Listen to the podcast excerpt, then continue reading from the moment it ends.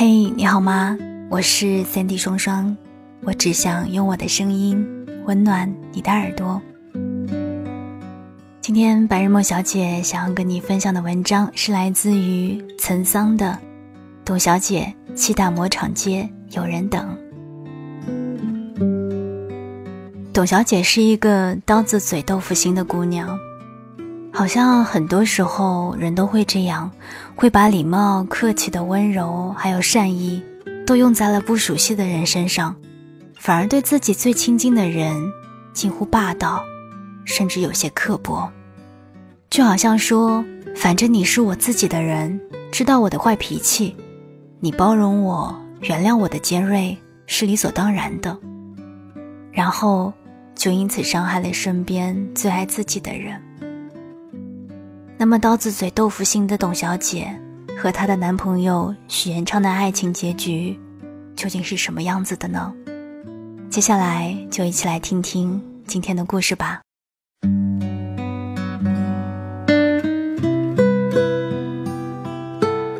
董小贤与许延昌对弈一年零三个月，最终以失败收场。说分手的那一天有点雾霾，淡白的太阳软塌塌地贴在雾气里，许延昌带着 三 M 九零零二 A 站在西打磨厂街的杜尔歪门口，百无聊赖地等着他。杜尔歪是家卖麻辣烫的小店，兼做铁板烧，老板梳着莫西干头，看起来很酷。有段时间他们的午饭都在这儿解决。董小贤说，你带着那个干什么呢？生化危机似的，喘两口气又死不了。许延昌说，你看你，就这样，一天到晚都是负能量。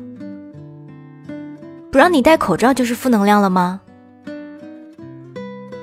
许延昌觉得自己有点喘不上气，他摘下口罩说，小贤你想想，咱们在一起这么久，我做什么你都这样，给你买件衣服你还得批评我。批评使人进步。谢谢你啊。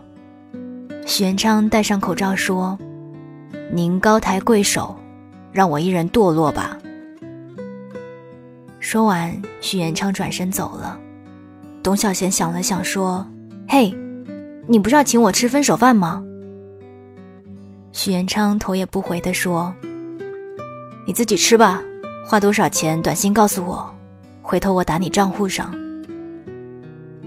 斗嘴总是特别爽快，可一个人的时候，董小贤就有那么一点难过了。裹在雾里的北京，没有风，只有初冬的阴冷透进衣服里。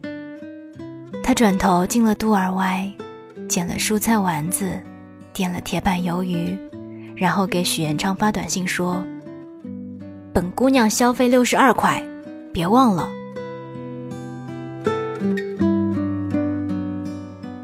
虽然董小贤号称姑娘，但凭着二十七岁芳龄，觉着多少有点心虚。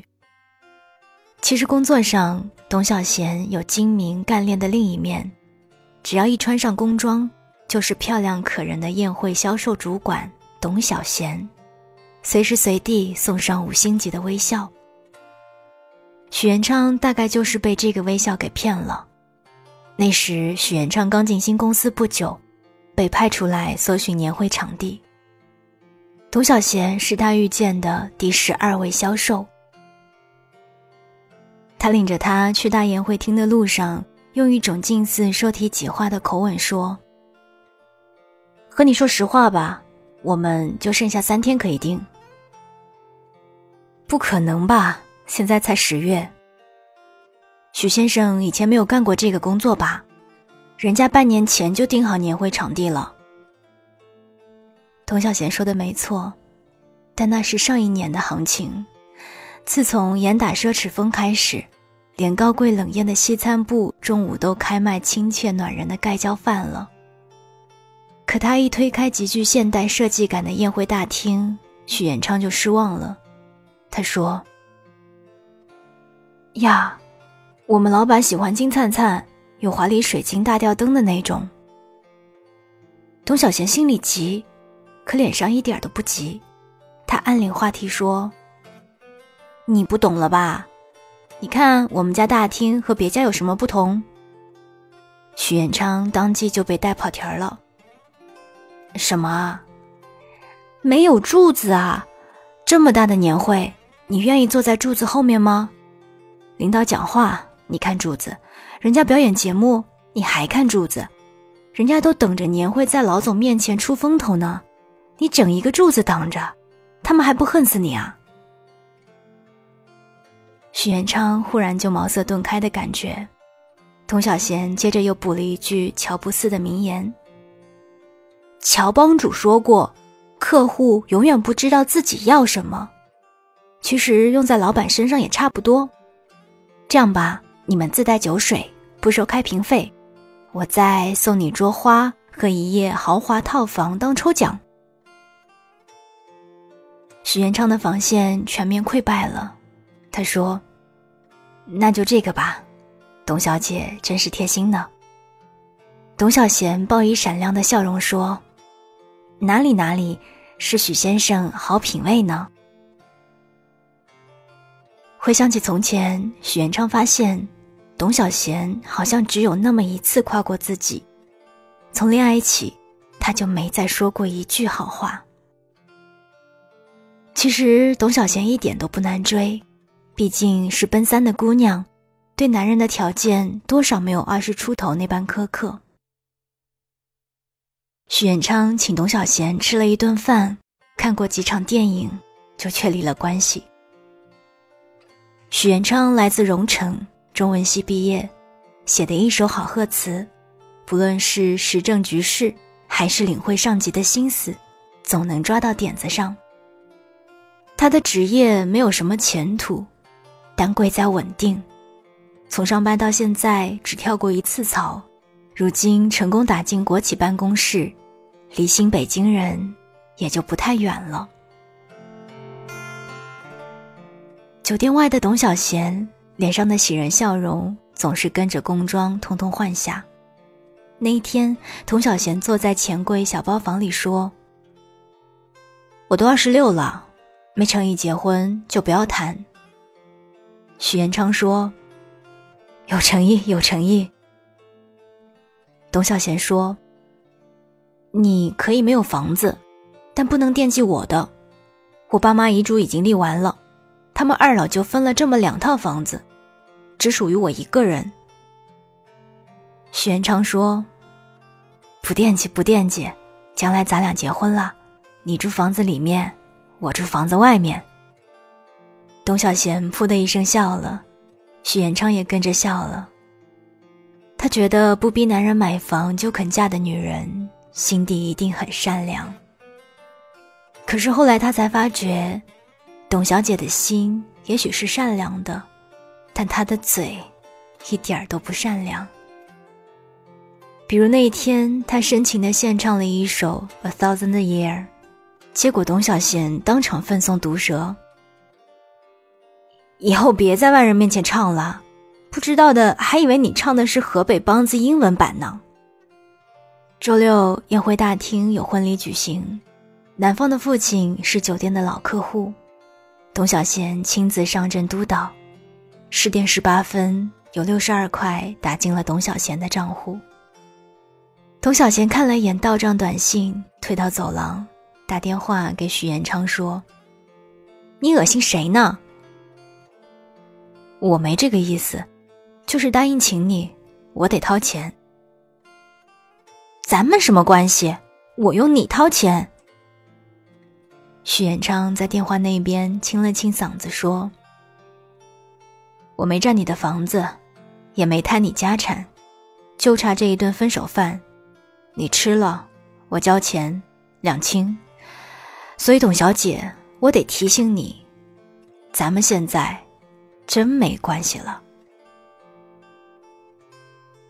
董小贤握着电话停了一会儿，无声地挂了。那一刻，宴会大厅的灯暗了，追光打亮了会场里的一对小夫妻，女生挽着男生的胳膊，缓缓地入场，像蛋糕上的一对璧人。董小贤悄悄走回宴会厅，站在盛大的暗影里，心里有点说不出的堵。大概是因为一句董小姐吧，把所有前情都打回了原形。这天午后，许远昌特别的闲，领导出国考察去了，办公室在强劲的暖气里散发出慵散催人犯困的气息。他懒洋洋地趴在桌子上，听 A 大姐和 B 大姐闲聊。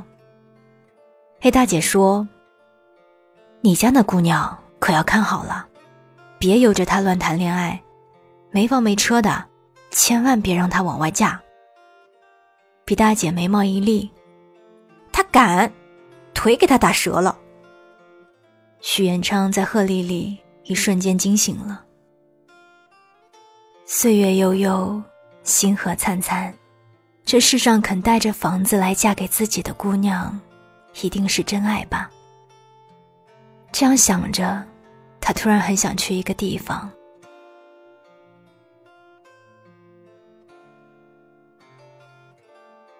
不久，寒流终于从西伯利亚翻山越岭地吹来了，把阴霾的天空吹得干干净净。董小贤这天下班回家，老妈正拿着 V 在练跳舞。这东西是董小贤二十七岁生日时许元昌送的礼物，现在是老妈的宝物。董小贤曾如此评价，你真是对中老年妇女的喜好了如指掌。这让许远昌郁闷了三天。老妈说，变天了，羽绒服我给你找出来了，明天你记得穿啊。董小贤随口哼着回了房间，换衣服的时候看见挂在衣柜的羽绒服，忽然就想起了上一个冬天。记忆里，那该是他二十岁以来过得最暖的一个冬天吧。许远昌买了一件羽绒服送给他。董小贤说，你老买东西给我干什么呢？又不用买房了，就多给你买点东西呗。你傻，这件充绒量才一百九十八克，你花一千多买，脑子不会想吗？许元昌说，一件衣服我买你穿不就行了，说那么多干嘛呢？董小贤用手摸了摸衣柜里的羽绒服，喃喃地说，就是有的穿不就完了，说那么多干什么呢？后来的很多个晚上，董小贤都会梦见许元昌，他买各种礼物来找他，而他还和往常一样说各种各样的恶评，只说到从梦里醒过来。窗外是安蓝的冬夜，干枯的树枝在地板上交错出凌乱的影子，父亲的呼噜声穿过客厅低低地飘过来。董小贤忽然就感到有一点莫名的怕。怕什么他不好说，也许是怕就这样一成不变的一个人，或是怕白天动人的笑容总有一天要崩坏在雾霾里。他捂着脸，长长的头发垂着，被身体微微的颤动抖出不易察觉的小波纹。有天早晨，一夜没睡的他冲动地拿起手机写微博，也许是对别人违心的笑多了，才会对你露出真实的刻薄。刚发出两分钟，就多了一个已阅的记录，也不知道是谁起那么大早，难道是他？董小贤想了想，终是删掉了这条微博。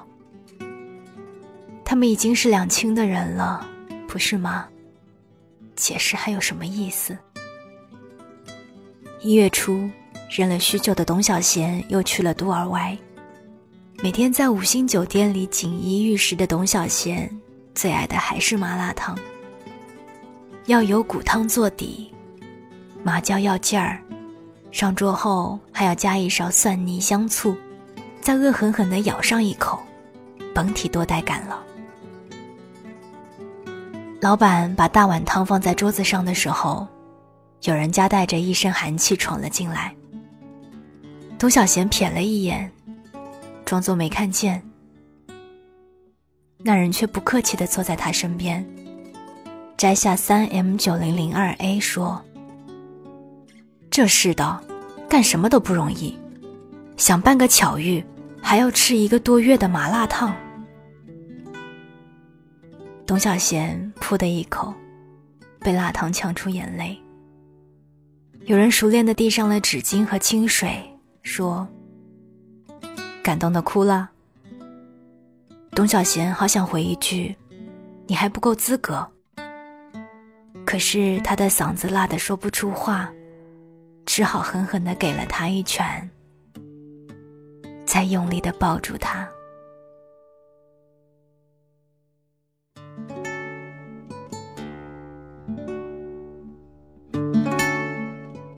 刚刚白日梦小姐跟你分享的这篇文章是来自于岑桑的董小姐，西大磨厂街有人等。喜欢这篇文章的话，欢迎转发分享到朋友圈，或者是点赞留下你的评论。我是 Sandy 双双，想要听到我的更多节目，欢迎关注我的公众微信，你可以搜索 Sandy 双双，Sandy 是 S A N D Y， 也欢迎你到新浪微博来找我。晚安，亲爱的你。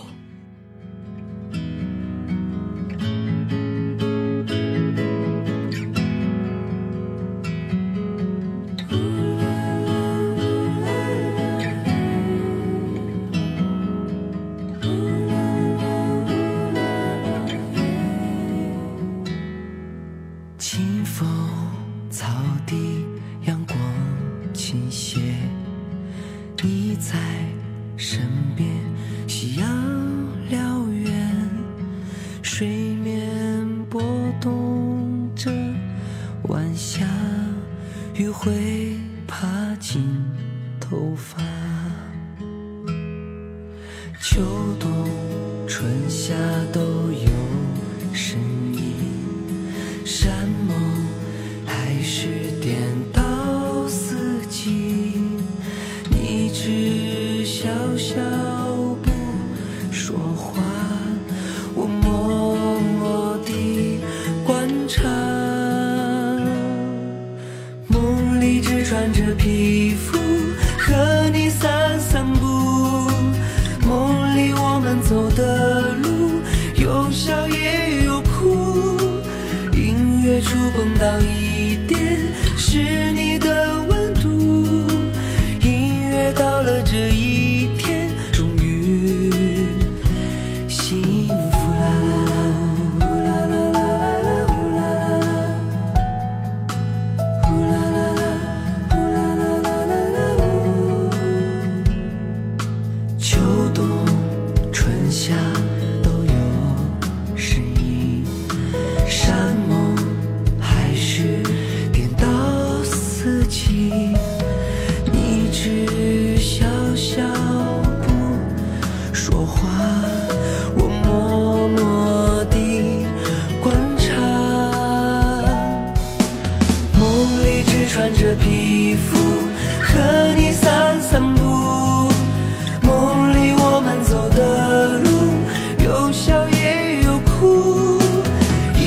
触碰到一点是